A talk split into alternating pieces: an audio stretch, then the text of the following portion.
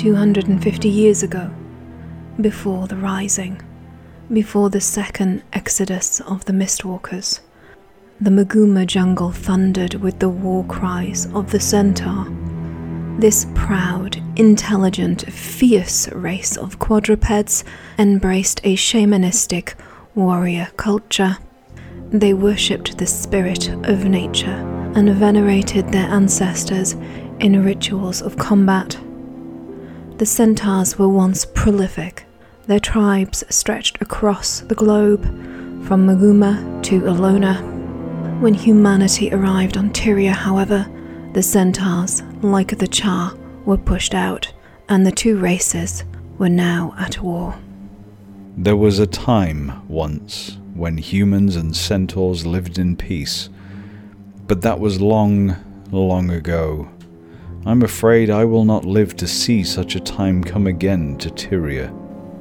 Into this world of unending conflict was born Ventari to the Harathi tribe.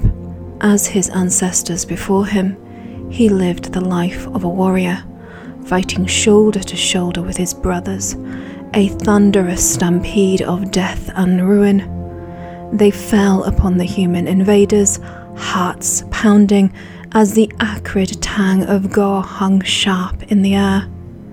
There was much honor and status to be won for a young centaur on the fields of blood, and Ventari was indeed formidable. Unlike his kin, however, he took no joy from killing, saw no glory in slaughter. With each soul claimed by his spear, his heart withered, even as his status grew within the tribe. You cannot expect the world to give you peace. You must find it within yourself. Ventari's keen mind struggled with the duality of his people. They worshipped life itself, the spirit of nature, of growth and beauty, yet their tribe lived and breathed violence and destruction. His people honoured the land and their sires, they loved their mates and young, and yet their rituals and ways led to bloodshed and death. To Ventari's eyes, the war with humanity had poisoned their proud culture and corrupted the spirit of his kin. After decades of dutifully following his chief into battle, Ventari could take no more. The war was a bottomless void, consuming all his joy and hope. The death of so many of his herd was too much to bear, and his dreams became haunted by the faces of those he had lost and those he had slain. As the sun set over yet another burning village and fire painted nightmarish the world, Ventari threw down his spear.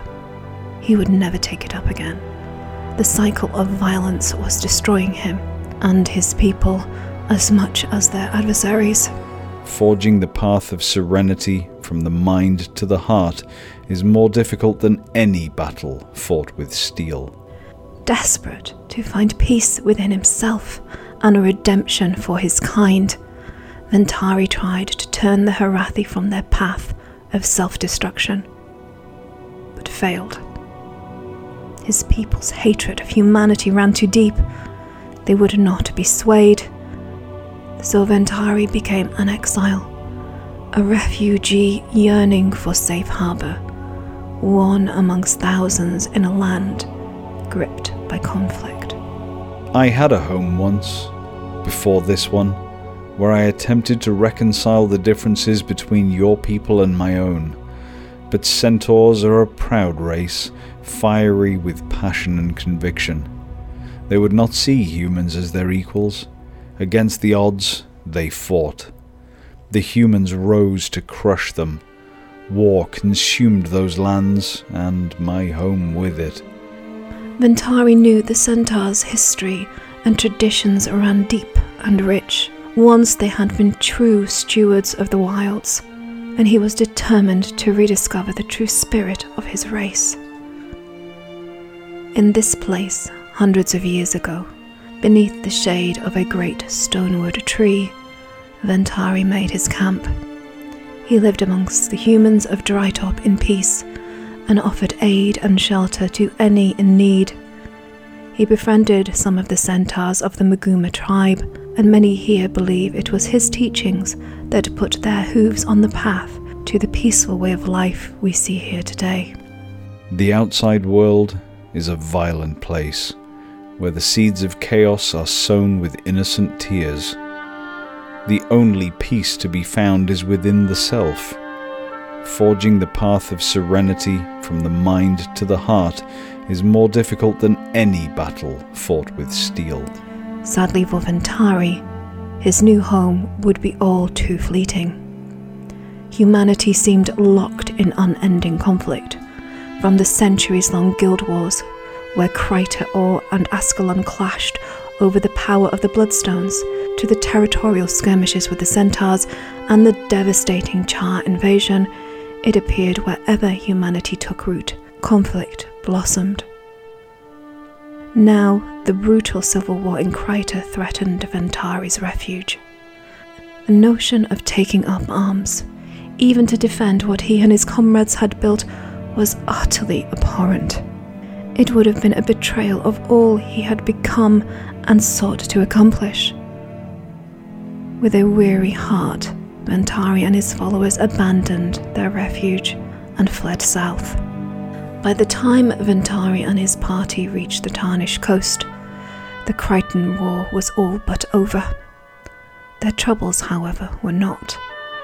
The few settlements that had survived the White Mantle were loath to accept a vagabond band of human refugees, let alone a centaur. But fate, for once, smiled upon Ventari, for in this new, hostile land, he found a most unlikely ally. A retired Shining Blade soldier named Ronan offered the ragtag wanderers shelter. Wary of one another at first, the two would foster a kinship that would span decades, for both warriors had renounced violence and now sought only peace. Those battles cost him his wife and daughter. In his grief, he threw down his weapon. Perhaps he was looking for escape or a place to die, to end his suffering. There he lay, a broken man, and in that moment he found the seed that would become all of this. In the shade of the pale tree Ronan had planted upon the graves of his family, their small community survived, but never flourished. Ventari spent his remaining years in contemplation, seeking to nurture peace in the hearts of all who came to the sanctuary. This place is home and haven. As bloodshed casts its shadow, we shelter beneath this place of solace, to live life as it was meant to be, in harmony and unity, regardless of race or caste. All are welcome. Centaurs are long-lived, far beyond that of humans. Longevity can be a gift, but for Ventari, it became a burden. Old age claimed Ronan, and Ventari laid his friend to rest at the foot of the great tree, close to his family. One by one his followers passed away, and Ventari lived to see the settlement he and Ronan had built dwindle to nothing. There was just too much war, too much hate for people to heed the tenets of an elderly centaur and a war-weary soldier.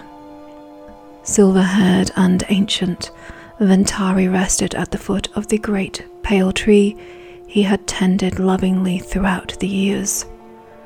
He was alone, the sanctuary abandoned. Only the tree had thrived. Next to him lay a stone tablet upon which he had carved the psalm of all his wisdom. Live life well and fully, and waste nothing. Do not fear difficulty.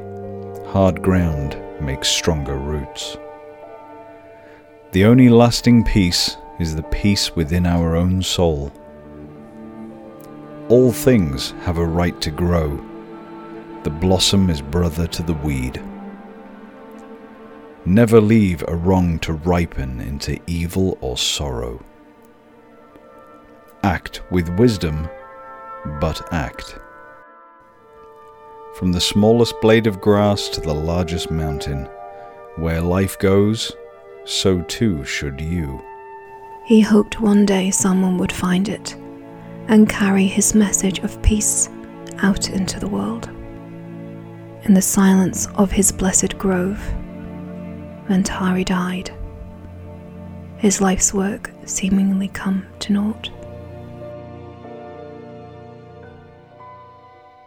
Standing in his sanctuary, amongst the children of the tree, I see Ventari's legacy in full bloom. The Sylvari believe his spirit lives on inside their dream, nurtured by the Pale Mother. I know that his and Ronan's compassion freed a noble being from a dark and terrible fate, and allowed her children to be born free, to forge their own path in the world. I did not know that such a small seed could begin such a very large journey. Not all Sylvari follow the wisdom of Ventari, but that is another story for another day.